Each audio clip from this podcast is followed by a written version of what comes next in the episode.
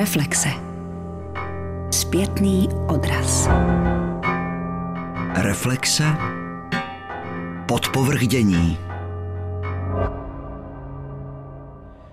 Když se díváme na sklenici, na její barvu, tvar, odlesky světla, postřehneme při každém pohledu jen nějakou úplnou maličkost, která se dá jen velmi těžko určit, která se dá znázornit docela malým tahem, malou skvrnkou, jako by se měnila.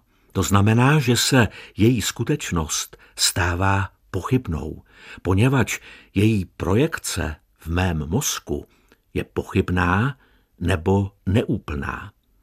Vidím ji, jako by mizela. Znovu se objevovala, mizela, znovu se objevovala. To znamená, že je pořád mezi bytím a nebytím. A právě to chci napodobit. Celý přístup moderních umělců je v této snaze zachytit něco, zmocnit se něčeho, co stále prchá. Kdysi jsem chodil do Louvru a obrazy nebo sochy ve mně budily vznešené pocity. Líbily se mi jen pokud dávali víc, než co jsem viděl ve skutečnosti. Zdály se mi zkrátka krásnější než sama skutečnost. Když jdu do Louvru dnes, nemohu se ubránit tomu, abych se nedíval na lidi, kteří se dívají na umělecká díla. Je z bronzu, měří přes 1,80 m a je tenká jako pravítko. Sochu, kterou nechal v šesti kopiích v roce 1961 odlít Alberto Giacometti, ve středu koupil anonymní kupec za 65 milionů liber v přepočtu za 1 miliardu 900 milionů korun. Plastika se tak stala čtvrtým nejdražším dílem na světě a absolutně nejdražším dílem prodaným v aukci. Dražbu uspořádala v Londýně aukční síň Sotheby's. Psala Magdalena Čechlovská v roce 2010 v hospodářských novinách. O čtyři roky později Giacomettiho bronzová plastika ukazující muž byla prodaná v přepočtu za 3,5 miliardy korun. Pod vlivem existencialistického filozofa Jean-Paul Sartre začal Giacometti modelovat sochy, které jsou charakteristické dlouhými protaženými liniemi a výraznou křehkostí.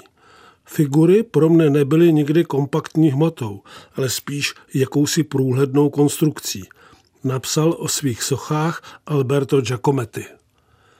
Giacomettiho postavy jakoby stravuje nebo preparuje jejich samota. Obracejí své bytí proti svému tělu a duši vychrtlé, vyzáblé mužské postavy na dlouhých, skoro hmyzích nohách prchají prázdným světem. Ženské postavy strnule stojí, jakoby zasažené neviditelnou pavučinou. Giacomettiho existenciálně rachitické sochy a umělcův portrét nalezneme na švýcarské stofrankové bankovce. Dostat na bankovku svou podobiznu a svůj artefakt představuje jistě úspěch svého druhu – a pokud jde o švýcarskou bankovku, pak se jedná o husarský kousek. Alberto Giacometti ovládal nejen výtvarný prostor, ale uměl i skvěle formulovat své myšlenky a nápady.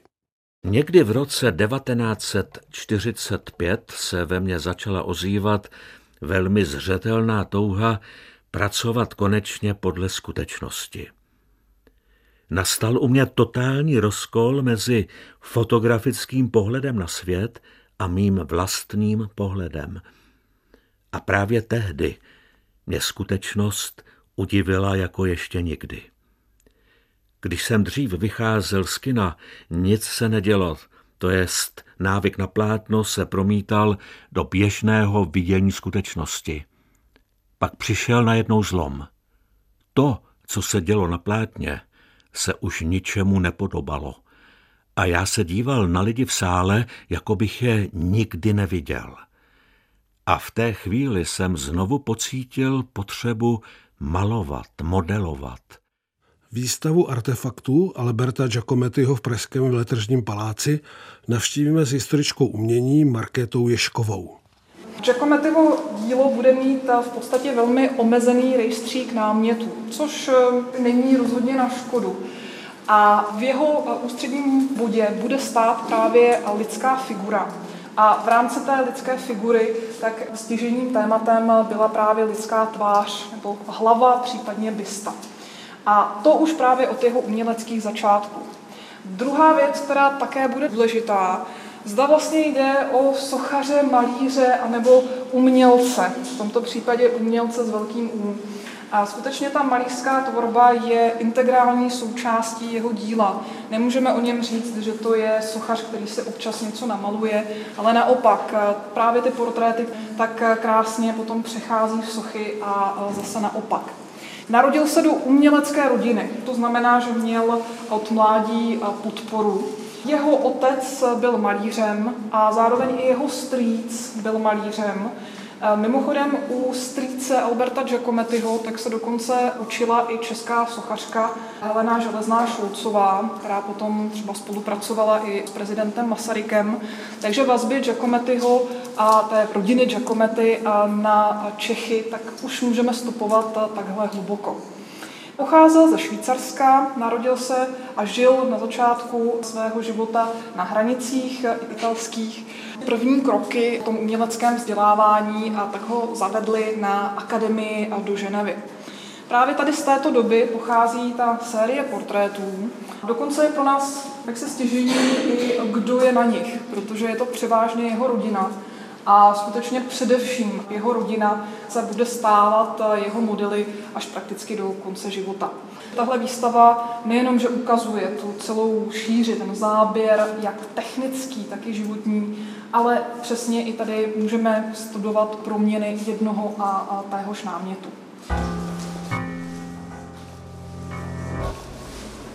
V roce 1922 se vydal do Paříže. Zde nastoupil do ateliéru Antoana Burdela na Akademii de la Grande Chaumière. Byl to ateliér, který mimochodem prošla zase celá řada i českých sochařů, ale pravděpodobně se s Giacomettem nesetkali. Giacometti potom na ta léta strávená v burdelově ateliéru tak eh, vzpomínal ve smyslu, že mu nic moc nedala, ale eh, co bylo pro něj přínosné, bylo především setkávání eh, s umělci, kteří tehdy ve 20. letech v Paříži působili. Takže začíná se setkávat s pozdně kubistickými sochaři, kteří stylizují své sochy do geometrických útvarů nesnaží se zobrazit člověka tím tradičním akademickým způsobem, ale právě jinak, prostřednictvím právě skládání. A to je přesně motiv, který začíná zajímat i Giacomettiho. Jakým způsobem zobrazit to, co člověk vnímá a to, co člověk vidí. Takže ta první forma, kterou volí, je právě forma, kterou odvozuje sochařů, jako byl Lipšic a další. Nejčastěji pracoval v sochařské hlíně, takže jsou to plastiky, které modeloval. V Paříži s ním velmi brzy pobýval i jeho bratr Diego, který potom začal tyto sochy odlévat do sádry a potom ty odlévané sochy um, sám Alberto ještě dopracovával. Většinou buď jim přidával nějakou další vrstvu, už je tenčí vrstvu sádry, nebo je navíc patinoval, a, nebo někdy dopracovával a ještě třeba tuškou nebo, nebo další barvou. V jiných případech tak jsou to sochy, které jsou kašírované, které jsou vlastně rovnou na kostru stavěné ze sádry. Sochy, které jsou dělané ze sádry, tak eh, dneska tom uměleckém světě jsou považovány za eh, pro divácký pohled eh, vlastně nejzajímavější, protože to jsou sochy, které skutečně prošly umělcovýma rukama a které přímo vznikaly v jeho ateliéru. Zatímco v případě těch bronzových odlitků, tak ehm, ty už vznikají v profesionálních dílnách a na umělci samotném je většinou jenom nějaké to závěrečné zpracování, často ani to ne. Sádra je pochopitelně křehká, takže tady jsme opravdu velmi vděční, že se podařilo z pařížské Fondation Giacometti zapůjčit především právě tyhle ty vzácné sádrové práce. Často ty sádrové odbytky tak se půjčují jenom na velmi omezenou dobu. Poté se opět vrací do pečlivě klimatizovaných depozitářů a budou zase vystaveny za nějakou dobu. V roce 2016 50 let od úmrtí Alberta Giacomettiho se ve významných světových galeriích konaly retrospektivní výstavy umělcova díla. V Šanghaji, Paříži, Moskvě, Rabatu a Curychu například. Všechny tyto expozice spojoval jeden leitmotiv. Vystavení rekonstruovaných sádrových skulptur Giacomettiho, děl, kterých se dotýkala bezprostředně umělcova ruka. Povrch skulptur je zbrázděn bezpočtem stop po dotacích umělcových prstů, po zásazích ostrými nástroji. Jsou na něm barevné skvrny a čáry. A divák má dojem, jako by Giacomettiho postavy prošly plátny Jacksona Poloka nebo grafikami Vladimíra Boudníka. Giacometti není zcela sám, kdo na počátku 20. století začíná objevovat a začíná hledat především cestu, jak tedy z té akademické pasti ven, jak se zbavit tradičního jazyka výtvarného umění. A začíná objevovat, um, stejně jako už předtím třeba Pablo Picasso, ale i další, sochy nebo i obecně umělecké předměty umělců nebo lidí, kteří prostě těmi evropskými akademiemi neprošli. Takže začínají studovat muzeum člověka na Trocadéru, začínají chodit do Louvru, do sekcí, kde jsou právě představené sochy, které jsou datované třeba do počátku našeho letopočtu nebo i před ním. A konkrétně Giacometti pro sebe objevuje egyptské sochy, objevuje zároveň oceánskou plastiku a samozřejmě to nejdůležitější africké práce, které už předtím inspirovaly jeho kolegy. Když dělal Michelangelo Pietu Rondanini, svou poslední sochu, všechno pro něho znovu začínalo. A tisíc let by byl mohl tesat další pěty a nebyl by se opakoval, nebyl by se vracel zpátky, ani cokoliv bezvadně prováděl, byl by šel stále dál. A Rodén zrovna tak. Žena lžíce se v tomto případě odvolává i podle pozdějších interpretací na tvar lžíce afrického kmene Dam. Skutečně ono to trošku připomíná i to, co známe jako lžíce na rýži, když se zkusíme představit ten jejich tvar. Takže vycházíme tedy z motivu lžíce, který se tady stává spodní částí ženského těla, že se dostáváme ke stělesnění ženy jako matky a samozřejmě v širším kontextu matky země. A také vidíme to, co bude dále charakteristické pro to Giacomettiho dílo, a to je práce s proporcemi. Giacometti se bude záměrně s lidskými proporcemi hrát. Některé části těla bude zvětšovat a jiné zase zmenšovat. Velmi dobře si uvědomil to, co už před ním antičtí sochaři, že něco jiného jsou tedy nějaké správné proporce lidského těla, které by se daly změřit a zvážit. On skutečně na začátku své kariéry tak i zkoušel dělat sochu bystů jedna ku jedné, na to potom Diego, jeho bratr, vzpomínal, eh, že měl tady strach o oči, když tedy s obrovským kružítkem na něj Alberto vyrazil, aby se změřil vzdálenost očí a snažil se tohle vše přenést jedna ku jedné tady do té výsledné sochy ale velmi brzy zjistil, že takováto socha jedna ku jedné vlastně neodpovídá věmu, který člověk má, když se dívá nejenom na jinou figuru, ale prakticky na cokoliv z našeho světa. Vždycky máme tendenci se ve vnímání zaměřit na jednu věc, takže pokud se člověk zaměří na oko, už zase nevnímá krk a tak bychom mohli postupovat i dále a je to přesně prvek, na který Giacometti bude poukazovat i ve svých textech. Když vidím obličej, nevidím šíji, protože při pohledu z tohoto bodu je skoro nemožné představit si hloubku a když vidím šíji, zapomenu na obličej. Jednou jsem si říkal, když se zobrazuje žena, protože to je ten nejtradičnější námět, dělá se spíš jako krychle. Řekněme, protažená krychle, jako válec, jako deska – anebo jako drát? Skoro všechny sochy můžete zařadit pod některé z těchto schémat. Ve skutečnosti to není ani jedno, ani druhé, ale všechno současně. Někdy si myslím, že to zjevení zachytím, ale pak ho zase ztratím a musím začít znovu. Pro Giacomettiho žena byla ten spíše statický element, ke které přichází muž. Velmi zjednodušeně se dá říci, že stojící figury budou ženské a kráčející budou mužské.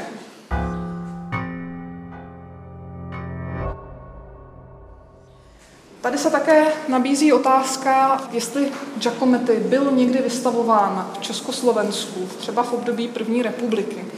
A odpověď je ano. My máme dokumentované a celkem dvě výstavy, na kterých Giacomettiho práce byly představené. Jednak to byla výstava poezie v roce 1932, kde byly zastoupené dvě Giacomettiho práce, ale bohužel nejsme přesně schopni říct, které to byly.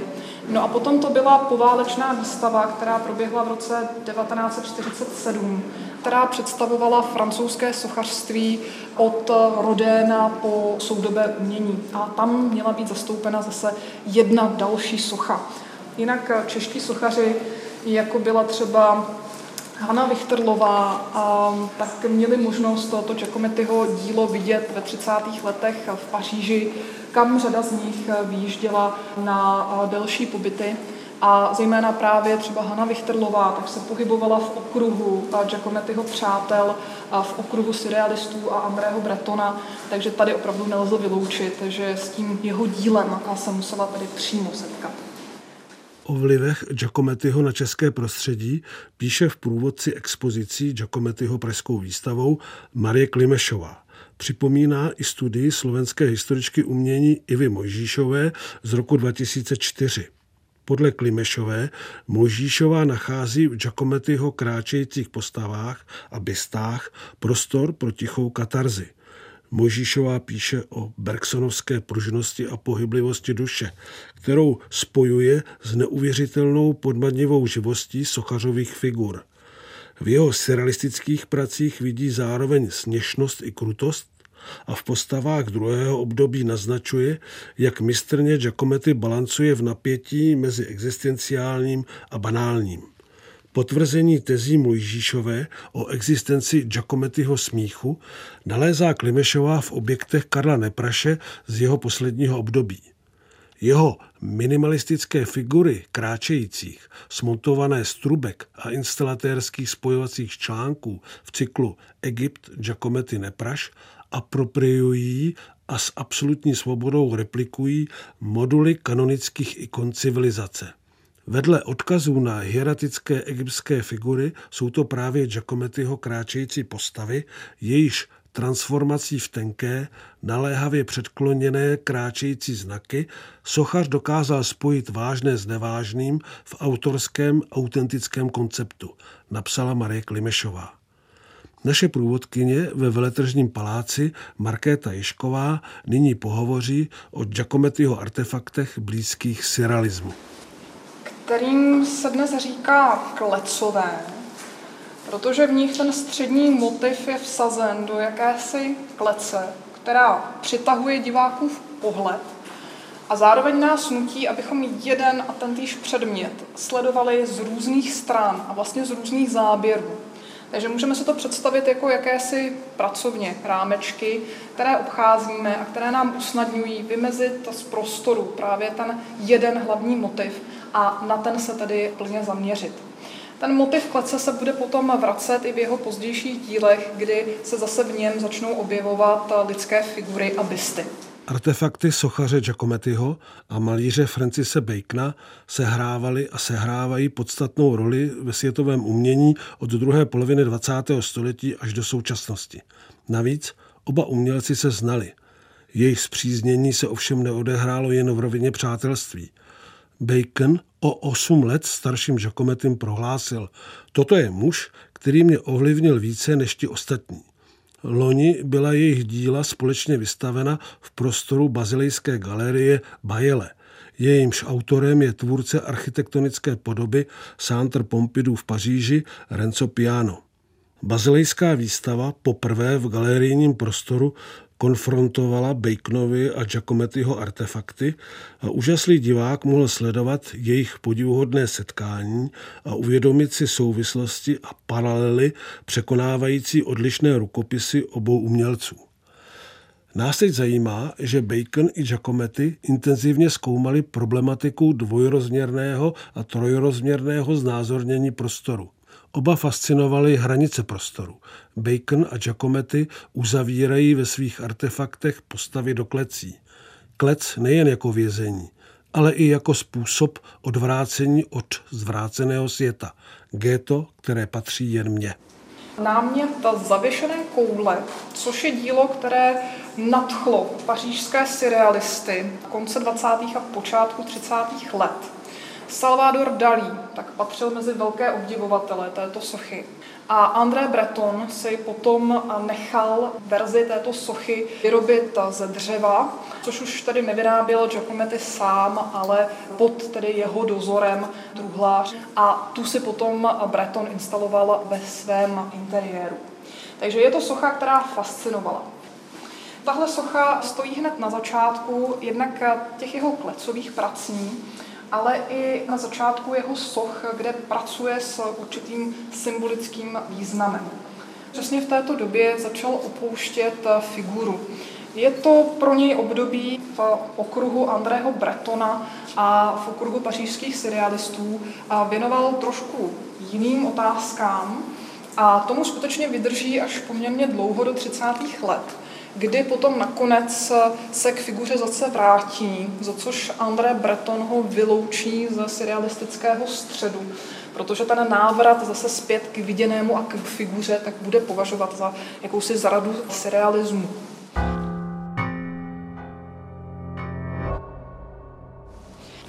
My v dějinách umění máme malíře, kteří se vyjadřují především svým výtvarným vizuálním dílem, a potom máme malíře, kteří k tomu svému vizuálnímu dílu se rádi vyjadřují i slovně. Giacometti patří k těm, kteří tomu svému dílu a také publikovali několik textů. Já se tedy dovolím přečíst jenom krátkou ukázku, jak se Giacometti zase zpět vrátil k modelu a k figuře. Co se vlastně v polovině 30. let stalo. Je to úryvek z rozhovoru, ve kterém tedy odpovídá na otázku, kdy jste si znovu sedl před model? A Giacometti odpovídá, jednou jsem zapomněl, že nejsem schopen dělat cokoliv podle skutečnosti a rozhodl jsem se vzít si model. Ovšem myslel jsem, ještě dnes si říkám, jak jsem tomu mohl věřit, myslel jsem, že si vezmu model, týden budu pracovat, budu jasně vidět a schromáždím dostatek materiálu, abych mohl dělat kompozice a tvořit díla. Po týdnu jsem si s tím vůbec nevěděl rady. Figura byla příliš složitá. Řekl jsem si, dobrá, začnu hlavou. Zkusil jsem tedy bystu a místo, abych viděl pořád jasněji a jasněji, viděl jsem pořád nejasněji a nejasněji a pokračoval jsem. Tak a přesně v této fázi my teď se nacházíme. Takže jsme v polovině 30. let, kdy a právě po tom období, kdy se věnoval nefigurální plastice, tak se Giacometti zase zpět chce vrátit k lidské figuře, protože má trochu pocit, že vlastně zapomněl v uvozovkách, jak se lidská figura staví. Nicméně my jsme hned na začátku říkali, že jednou z ústředních otázek jeho tvorby je, jak zachytit to, co člověk vidí a vnímá a ten svůj věm předat divákovi. Takže on na začátku tady tohoto úryvku říkal, že zapomněl, že to vlastně neumí malovat podle nebo tvořit podle skutečnosti. Skutečně sedl si před model. My se tady díváme na konkrétní modelku Izabel, malířku, angličanku, jeho dlouholetou rodinnou přítelkyni, se kterou se potom setkával ještě opakovaně.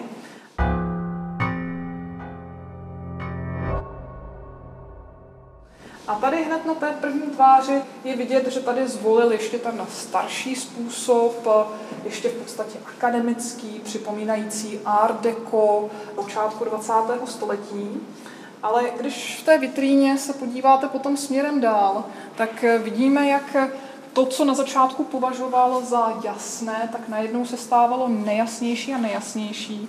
A zase znovu se tam vracela jeho myšlenka opakovaná, že skrze tu takzvanou realistickou plastiku nebo realistickou malbu postihnout člověka nebo nějaký jev není možné. Takže začíná stylizovat a zjednodušovat, až nakonec opět dochází k naprosto jednoduchému tvaru, který už tady s tou výchozí má společného jenom velmi málo. Nejvíce se raduji, když objevím nějaké nové ostří, nový prostor. Když ho spatřím v polostínu, jak se ho lehce dotýká světlo. To je sfinga, která zdáli vypovídá o své záhadě. Napsal kolem roku 1930 Alberto Giacometti. Během druhé světové války nejdříve Giacometti žil v Paříži, ale potom právě na počátku 40. let se rozhodl odjet za matkou do Ženevy a tam se mu nakonec pobyt protáhl na tři roky. Takže tu druhou část války potom strávil zase zpět ve Švýcarsku. Tady byl nucen se přestěhovat do ještě menších prostor, než měl k dispozici ve Francii. Takže i nejenom tedy z estetických, ale i z praktických důvodů, tak se najednou začíná zmenšovat měřítko jeho soch. A objevuje se tady také jedna novinka, a to je kontrast mezi tím obrovským podstavcem a malou sochou, která na podstavci stojí. Ale zase to má svůj význam, protože Giacometti se začíná hrát se vzdáleností. Začíná se uvědomovat, že člověk lidskou figuru jako celek nikdy nevidí zblízka. Jako celek ji vidí jedině z dálky. Takže vidíme před sebou pohled z dálky, ale díváme se zblízka, čemuž právě odpovídá zase velikost toho soklu. Také se v této době v Giacomettiho životě objevuje jeden nový prvek, ženský prvek, a to je jeho budoucí manželka Anet. S tou se právě seznámil během tohoto švýcarského pobytu. To nakonec bude jeho nejčastější, nejoblíbenější modelka, stále k dispozici, jak už to u partnerek bývá.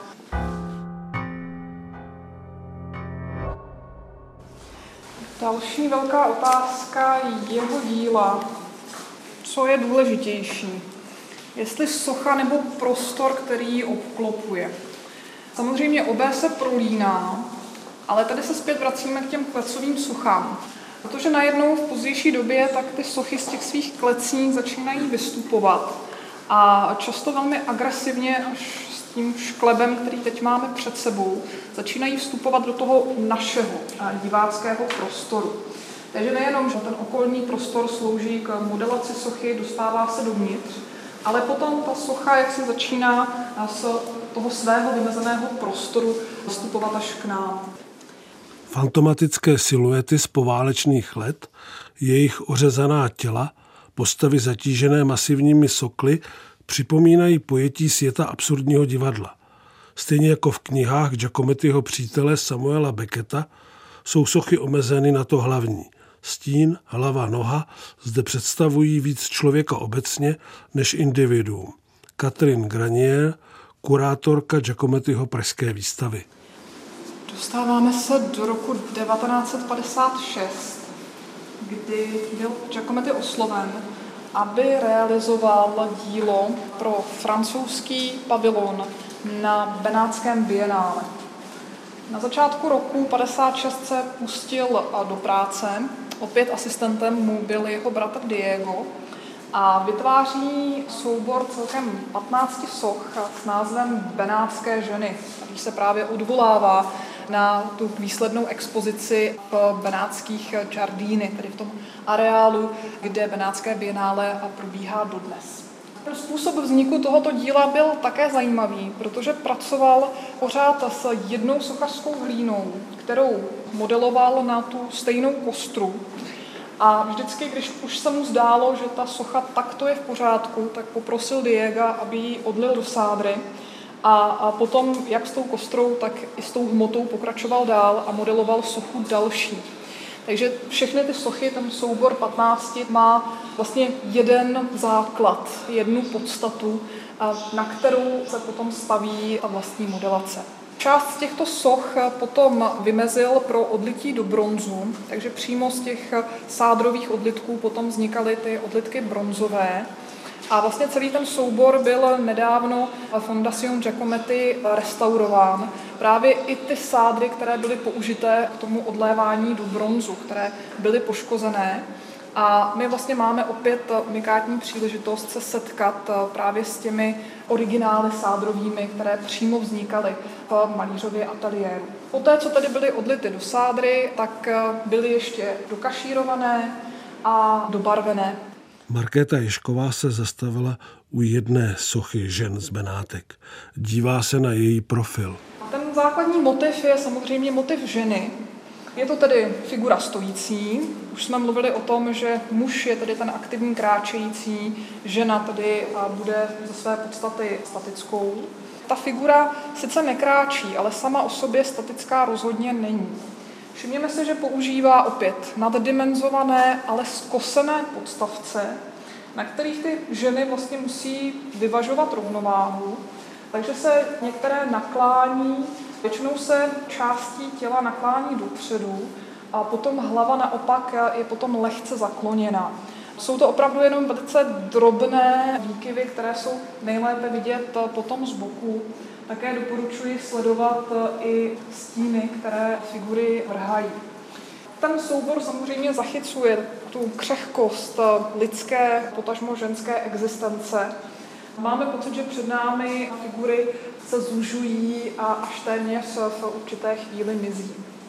Takže tohle bylo jedno tedy z jeho nejslavnějších děl 50. let. A právě v této době také pracoval se zmnožováním těchto figur, až vlastně připomínali určitý les. Takže si můžete hned na druhé straně tak všimnout těch ještě stenčených, ještě stylizovanějších figur, které jakoby opravdu vypadaly jako houština, kterou může zase volně plynout prostor a obvykle menší bysta eh, jakoby připomínala zase nějaké stabilní skalisko v rámci lesa.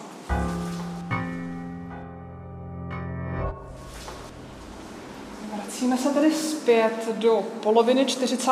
let, kdy Giacometti začal koncipovat svoje fragmenty, tedy sochy jedné části lidského těla. Právě na této soše tu práci dokončil až v roce 1958 a v roce 1960 napsal tento text. Patrně se mě ptáte, co mě přimělo vytvořit plastiku noha. Tuto plastiku jsem v duchu viděl před sebou od roku 1947, od doby, kdy jsem dělal samostatnou paži a ruku. Tehdy nebylo v mé moci vytvořit velkou figuru a jasně na ní vymezit jednotlivé části, ale přitom jsem toužil charakterizovat paži, nohu, břicho. Zbývala jediná možnost udělat místo celku jednu jeho část, což ostatně odpovídalo mému vidění věcí. Když je nějaká osoba ode mě vzdálena dva nebo tři metry, nemohu vidět současně oči, ruce a nohy, ale ta část, na kterou se dívám, vyvolá ve mně pocit, že existuje celek. To byl jeden z důvodů, proč jsem vytvořil nohu. Ale přinejmenším stejně důležitá, ne ještě důležitější, byla touha, fyzický požitek z toho, že mám před sebou v určité výšce chodidlo určitého rozměru a v té výšce koleno a v tom bodě přesně nad sebou horní část stehna. A stejně důležitý byl úhel, směr chodidla, nohy a stehna s kolenem, které tvořilo jakýsi pevný bod. Velmi málo záleželo naopak na tom, jakou měly jednotlivé části modelaci. Jednoho dne v roce 1958 jsem si uvědomil, že musím nezbytně a co nejrychleji s touto nohou skoncovat. A po tolika letech, co jsem ji měl v duchu před očima, jsem necítil dost silnou touhu ji realizovat. To je všechno, co mohu dnes o této plastice říci. Jednak ho fascinovala ta možnost vyzkoušet se zaměřit na jednu část, kterou člověk vnímá, a na její stavbu. Giacomettimu nejde o modelaci, proto právě klidně používá buď to, to kašírování, nebo modelaci, kde nijak neuhlazuje povrch. To prostě v tu chvíli není podstatné, ale podstatná je skladba hmot. Takže v tomhle případě před očima tak má chodidlo, které je mu nejblíž a nad něj potom staví jednotlivé objemy a jednotlivé součásti.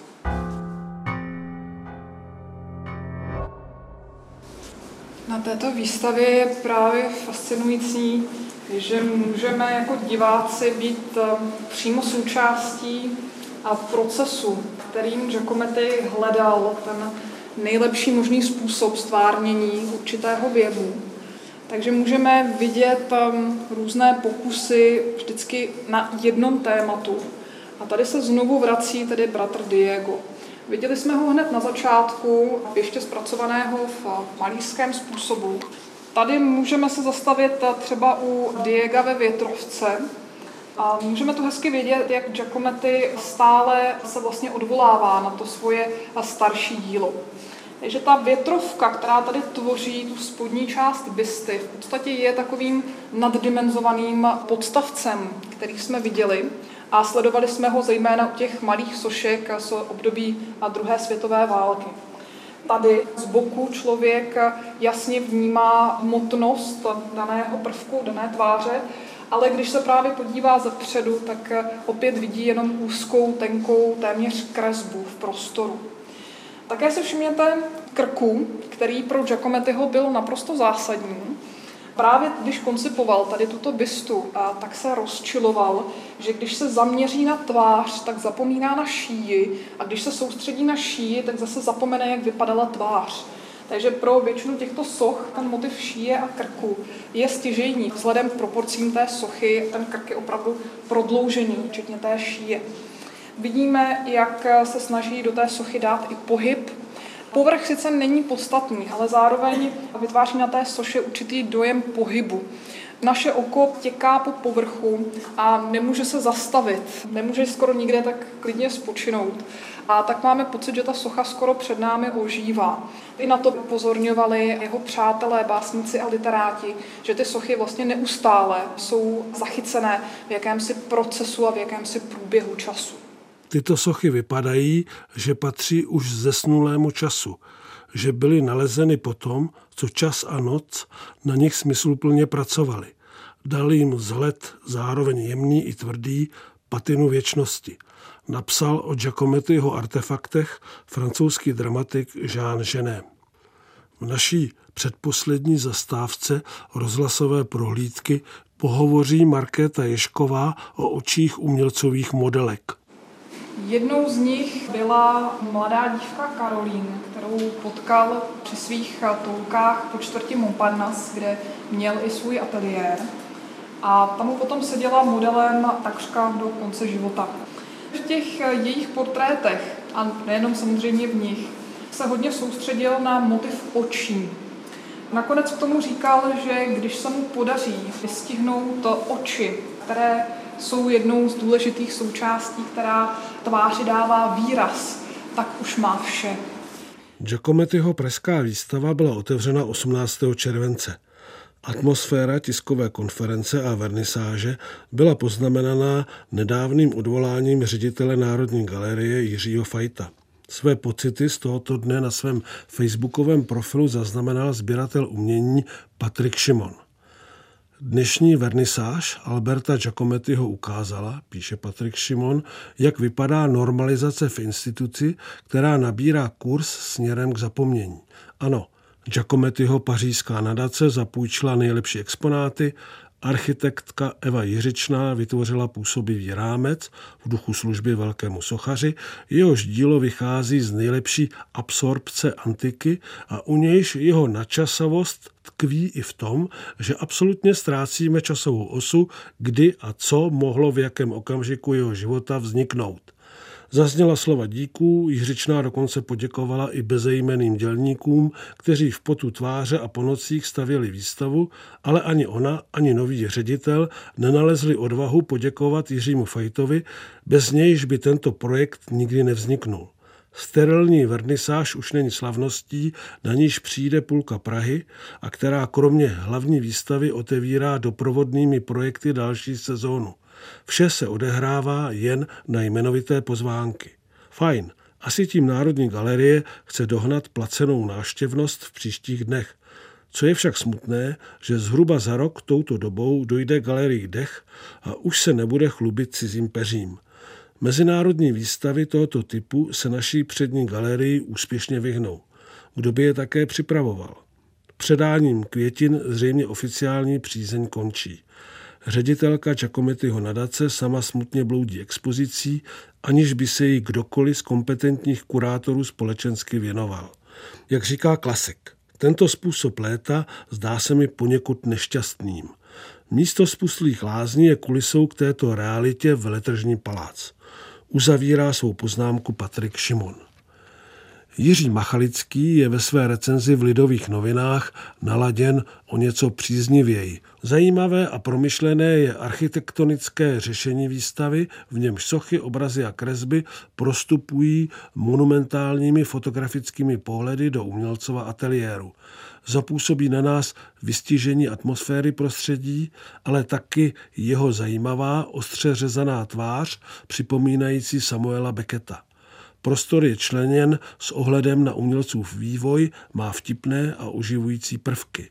Ty přitom nejsou samoučelné, ale pomáhají tomu, aby tato umělcova první retrospektiva u nás byla přehledná, aby každý náštěvník pochopil logiku vývoje jeho tvorby. Giacomettiho příběh samozřejmě neskončil, ale pokračuje dál, protože to jeho dílo bylo samozřejmě nesmírně inspirativní pro umělce vlny tzv. nové figurace z období po druhé světové válce. Nakonec právě ty jeho nesmírně křehké figury na hranici bytí a nicoty, na hranici života a smrti nás nepřestávají fascinovat dodnes.